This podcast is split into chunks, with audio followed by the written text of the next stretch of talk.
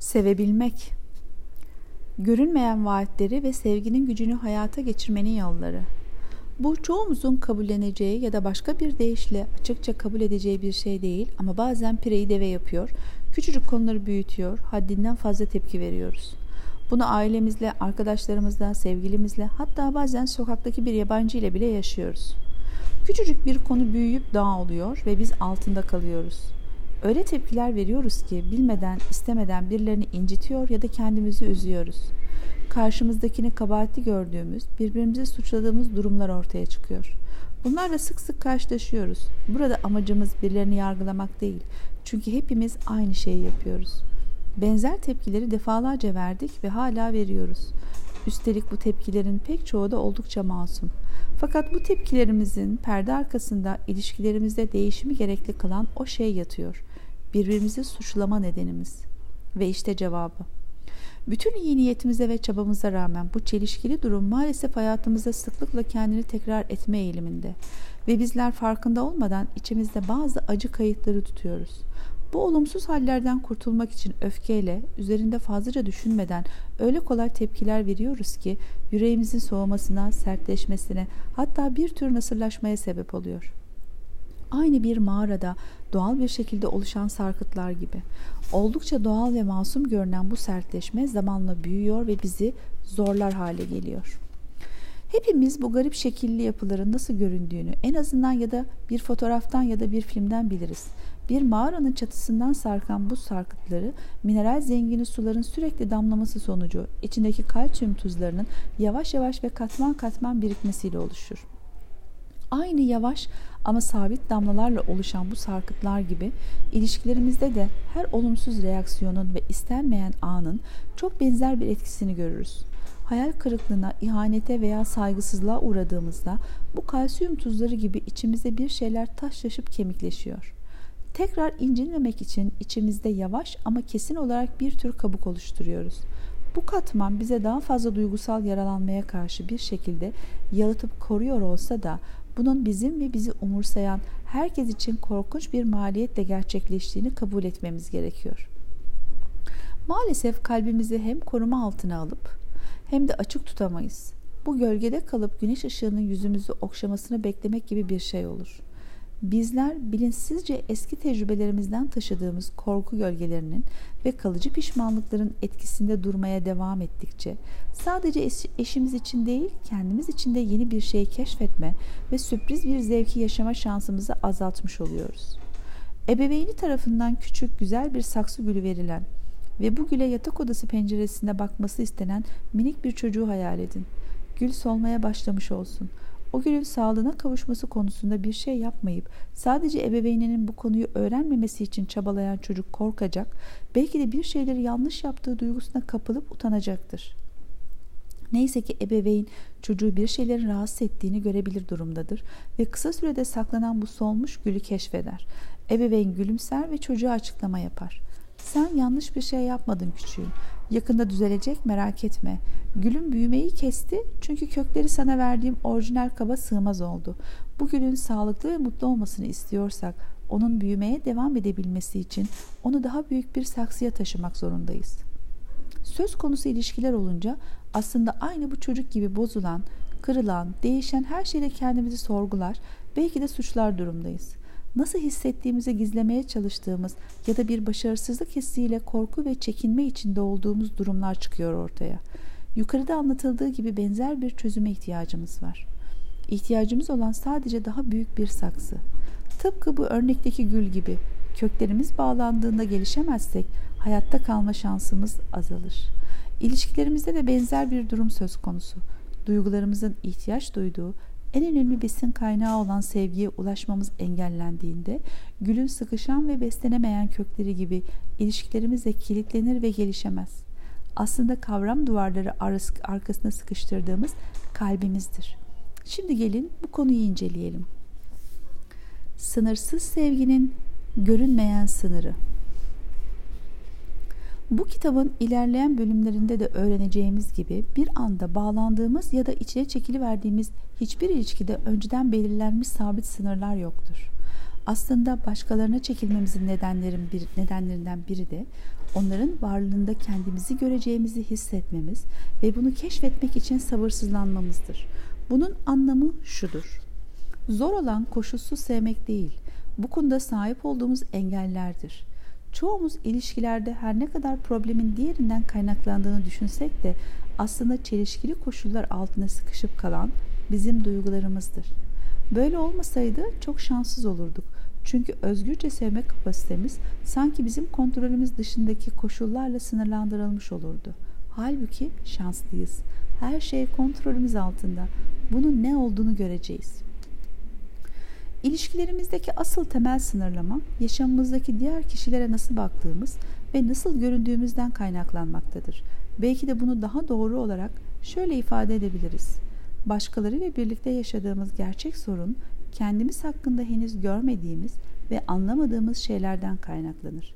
İşte bir örnek. Bizi başkalarıyla beraberliklerimizde ya da ilişki konusunda gerçekten zorlayan şeylerin başında beklentilerimiz gelmektedir. Bizim beklentimizi karşılayamadıklarını düşündüğümüz kişiler gözümüzden düşerler. Bunu bir düşünelim. Onlar gerçekten bizim onları sorumlu tuttuğumuz konulardan sorumlular mı? Yoksa biz mi onları öyle görüp kendimize ve ilişkiye sınırlar koyuyoruz? Yani bu başarısızlık onlardan mı kaynaklanıyor yoksa bizim yüklediğimiz anlamlardan mı? İşte bu yanlış yönelim ilişkiyi boğan ve başarısız kılan, olası bir beraberliği engelleyen esas faktördür. Özellikle geçmiş deneyimlerimize baktığımızda sevdiğimiz fakat incindiğimiz durumlar için ilişkide olduğumuz kişiyi sorumlu tuttuğumuzu görürüz. Ancak bu maalesef ki beklentiye girdiğimiz durumlar için söz konusudur. Bir ilişkinin bağımlı yapısı mecburiyetleri beraberinde getirir ve bu zorunluluklar karşılanamadığı hatta beklentiler karşılıklı anlaşılamadığı durumlarda aksaklıklar, tökezlemeler başlar. Kendimizi değerli hissetmek için başkalarının bize değer vermesini beklediğimizde ve başkalarına olan bu bağımlılığımız arttığında ya da kendimizi onların gözlerinde değerli ve özel görme ihtiyacımız çoğaldığında ilişkinin ileriki aşamalarında beklediğimiz değeri göremediğimiz hallerde sıkıntı yaşama ihtimalimiz büyük olacaktır.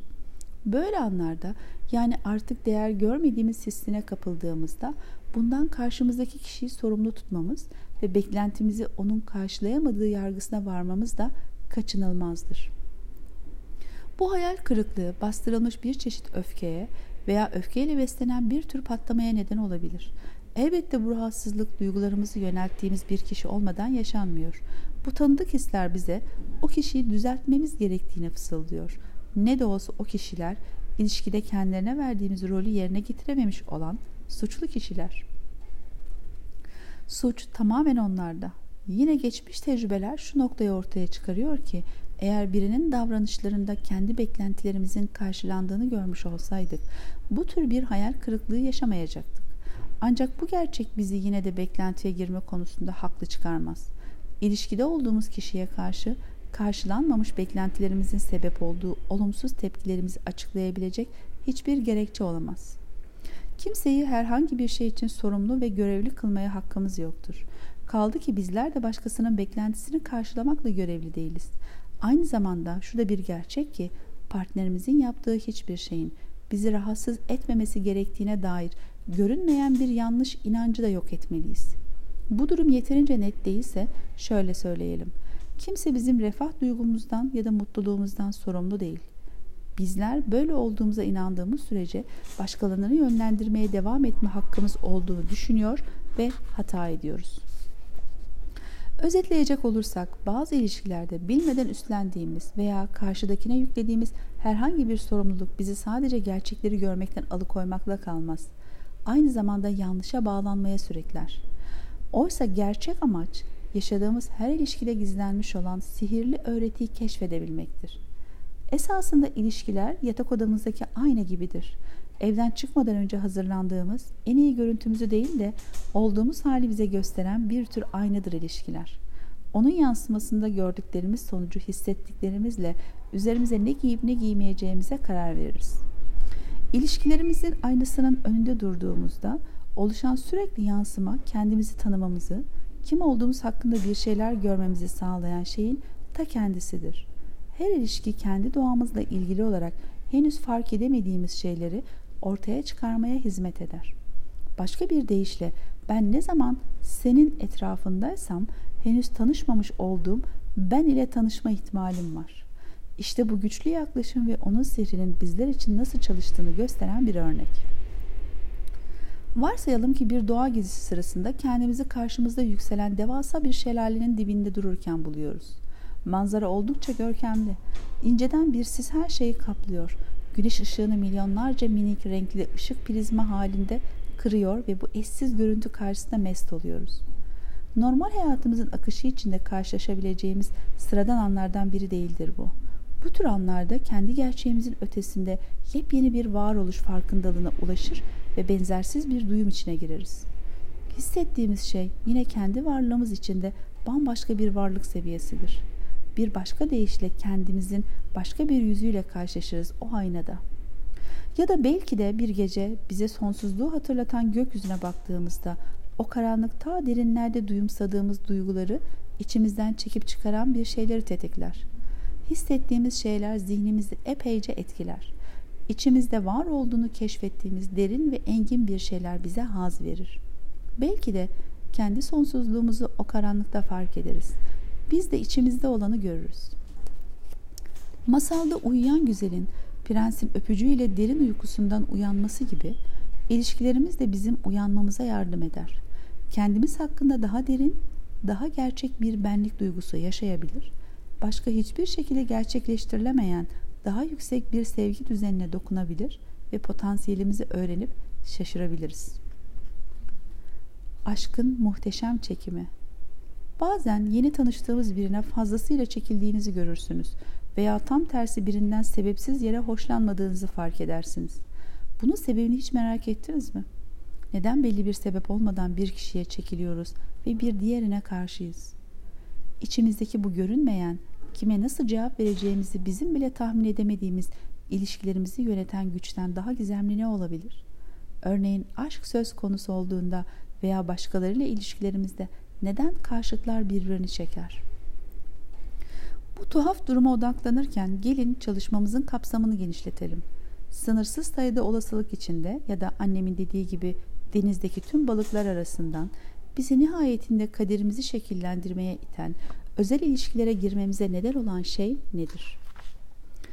Benim için özel olanlara duyduğumuz güçlü çekiciliğin temel sebeplerinden biri onlarla birlikte olduğumuzda kimsenin yapamayacağı şekilde bizi harekete geçirmeleridir.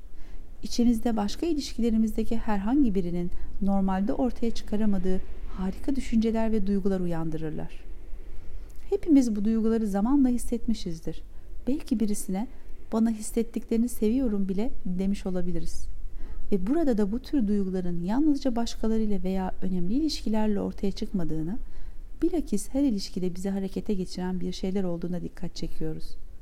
Yeni doğmuş bebeğinin bakımını yapmakta olan sevgi dolu bir anneyi izlediğimizde, bir köpeğin kendi kuyruğunu kovaladığını gördüğümüzde ya da kır çiçeklerin arasına yatıp güneş ışığının yüzümüzü yalamasına izin verdiğimizde de benzer özel bir farkındalık kazanıyoruz. Birilerine çekildiğimiz, muhteşem hissettiğimiz bu anların yanı sıra hikayenin bir de diğer yönü var. Hatta daha sihirli tarafı. Hikayenin anlaşılması neredeyse imkansız olan bu diğer yarısı karşıtların birbirine çekilmesi. Aynı yaşa aynı yasa grubunun iş başında olduğu bir durum bu. Bazen herhangi bir mantıkla açıklanamayacak şekilde kontrol etme ve hatta kaçma yetimizi kullanamayarak çelişkili insanları veya koşulları hayatımıza çekeriz. Ve böylece çekim yasasının diğer olumsuz tarafını görürüz. Çünkü bu gücün garip doğası tercih ettiğimizin tam tersi istenmeyen ziyaretçileri çeker. Ancak eğer bizi çok fazla rahatsız eden bu gizemli manyetik gücün doğasıyla ilgili kendi ön yargılı düşüncelerimizin hapishanesinden kurtulabilirsek gerçekten mucizevi bir şey keşfedebiliriz. Görünüşe göre karşıt olan roller aynı büyük amaca hizmet ederler. Sadece içimizde yaşamayan, aynı zamanda içinde yaşadığımız daha yüksek, koşulsuz sevgi düzenini uyandırmamıza ve fark etmemize yardımcı olurlar. Belki de bunun nasıl olacağını soracaksınız. Başkalarıyla istenmeyen anlarımın sevgiyle ne ilgisi var diyebilirsiniz. Şimdiye kadar öğrendiklerimizin kısa bir incelemesi bu soruyu cevaplayacaktır. Neden, neden çekildiğimizi anlayamadığımız, bize ters gelen ilişkilerin bile öğreteceği bir şeyler vardır. Hatta o ilişkiye çekilmemizin temel sebebi de budur. Sadece o terslikten çıkarılabilecek sonuçlar. Kendimiz hakkında öğrenmemiz gereken başka türlü erişilemez olan gerçekler var. Ancak aşkın o karanlık yüzüne çekildiğimizde şifasını bize sunabilecek olan deneyimler. Bunu görmek çok da zor değil. Aşkın açığa vurma gücü aynı zamanda iyileşmeye yardım eden gücüdür. Aşk sadece bizi birleştirmez. Bize bu eksik parçalarımızın gerçekten hiç kaybolmadığını, sadece bir yerlerde uyukladıklarını gösterir. Şimdi aşkın karanlık yüzünün neye benzediğine bakalım. Sevginin uyandırıcı dokunuşları bizim pek çok şeyi fark etmemize yol açtığı gibi hayatımızdaki karşıtlıklar da benzer işi yapar. Hatta doğrudan sevginin iyileştiremediği bilinçsiz yönlerimizi görmemizi ve bu bilinci kazanmak için uyanmamızı sağlayan onlardır. Daha zor bir amaca hizmet ederler. Hepimiz içimizdeki derinliklerde kalmış incinme korkusu, güvensizlik ya da başka sebeplerle yüzleşmeye çekindiğimiz pek çok duyguyu bu vesileyle gün yüzüne çıkarırız. Bilirsiniz, iyileşmek için içimizde gizlenen herhangi bir olumsuz düşünce veya his önce ortaya çıkarılmalı, tanımlanabilmelidir. İyileşme ancak böyle mümkün olabilir. İşte aşkın karanlıkta yaşayan, görünmeyen yüzü bizim bu sınırları aşmamıza yardımcı olur. Sevgi gücünü değişik şekillerde belli eder. Aşkın bir tarafı aktiftir, mutlu eder. Doğru olarak gerçekleştirmek istediklerimizi açığa vurmamıza hizmet ettiğimiz için bize büyük ölçüde olumlu gelir. Tamamen kendimiz olmadan önce paylaşılması gereken kendimizden daha büyük bir gücü olan inancımızı güçlendirir. Aşkın diğer tarafı pasiftir. Çoğunlukla bize olumsuz gelir. Çünkü karanlıkta kendimizi sınırlayan kısımları ortaya koyarız. Tökezlet, tökezleten engelleri aydınlatır, özgürleşiriz.